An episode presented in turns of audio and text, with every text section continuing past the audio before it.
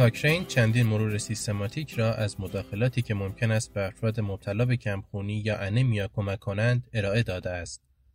در این پادکست کلیر یانیزی گفتگویی را با ان آدامز نویسنده اصلی مطالعه پیرامون استفاده از آهن داخل وریدی، خوراکی یا عدم استفاده از آهن در ترکیب با عوامل محرک خونسازی یا erythropoiesis stimulating agents برای بیماران سرطانی مبتلا به کمخونی که برای نخستین بار در ماه جون 2022 منتشر شد هر دو از بیمارستان دانشگاه کلون یا University Hospital کلون در آلمان انجام داد. مرکز کاکرین ایران این مصاحبه را ترجمه و ضبط کرده است که آن را با صدای سید یاسمین پرور و محمد رضا گودرزیان میشنوید.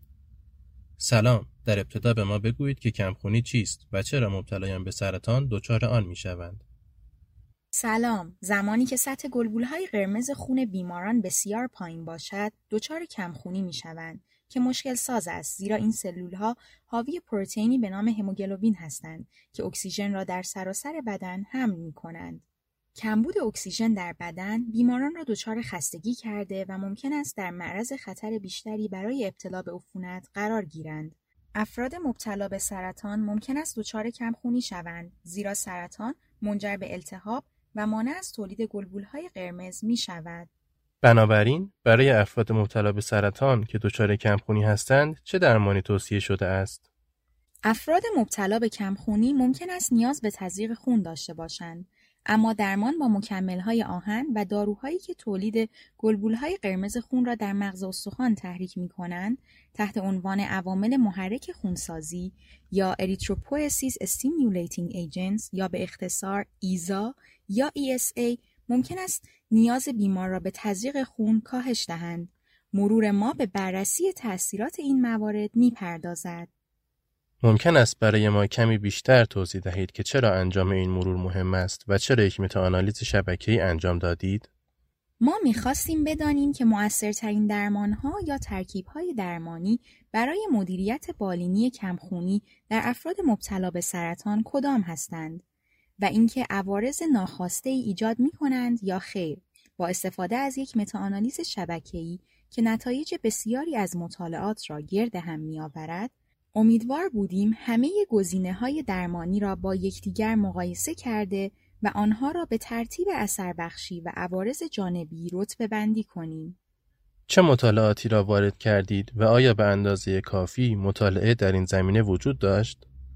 ما به دنبال مطالعات مقایسه کننده استفاده از آهن داخل وریدی، خوراکی یا عدم استفاده از آهن با یا بدون ترکیب با ESA ها برای پیشگیری یا درمان کمخونی ناشی از شیمی درمانی، رادیوتراپی، ترکیبی از درمان ها یا بدخیمی های زمینه در افراد مبتلا به سرطان بودیم. در مجموع 96 مطالعه مرتبط را شامل تقریباً 25 هزار نفر در سنین مختلف یافتیم که ترکیبی را از درمانهای ضد سرطان برای انواع مختلف سرطان دریافت کرده یا اصلا درمان نشدند. از این میان 92 مطالعه داده هایی را گزارش کردند که می توانستیم در این مرور از آنها استفاده کنیم و به ما اجازه دادند در مجموع دوازده گزینه درمانی مختلف را با هم مقایسه کنیم.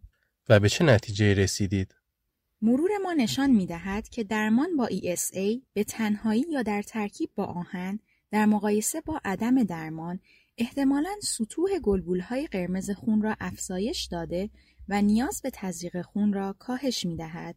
با این حال نمی توانیم افزایش خطر مرگ و میر را با ESA در ترکیب با آهن رد کنیم چرا که به نظر می رسد منجر به افزایش خطر آسیب ناشی از تشکیل لخته در عروق خونی می شود.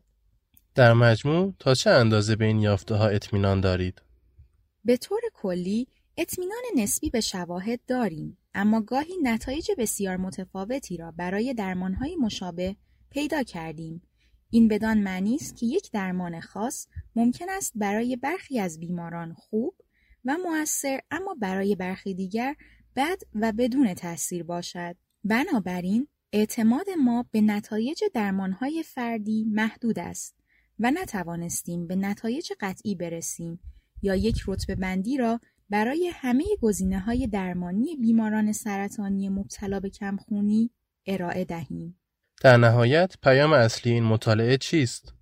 پیام کلیدی ما آن است که هنگام در نظر گرفتن ESA با یا بدون آهن برای پیشگیری یا درمان کمخونی باید میان اثر بخشی و عوارض جانبی درمان تعادل برقرار کرد. متاآنالیز شبکه‌ای ما نشان می‌دهد که درمان با ESA در ترکیب با آهن احتمالاً نیاز به تزریق خون را کاهش داده و سطح گلبولهای قرمز خون را افزایش می‌دهد. اما ممکن است مرگ و و عوارض جانبی را نیز بیشتر کند. از آنجا که انجام رتبه بندی برای همه گزینه های درمانی امکان پذیر نبود، برای مقایسه مستقیم درمانها با یکدیگر به انجام مطالعات بیشتری نیاز است تا بتوانیم یافته های خود را اصلاح کنیم. ممنون. اگر دیگران مایل باشند این مطالعه مروری را بخوانند، چگونه می توانند به آن دسترسی پیدا کنند؟ ممنونم. این مرور به صورت آنلاین در دسترس است. اگر به cochranelibrary.com بروند و عوامل محرک خونسازی را به فارسی یا سرواژه ESA را به زبان انگلیسی در کادر جستجو تایپ کنند، لینک این مرور را در بالای لیست خواهند یافت.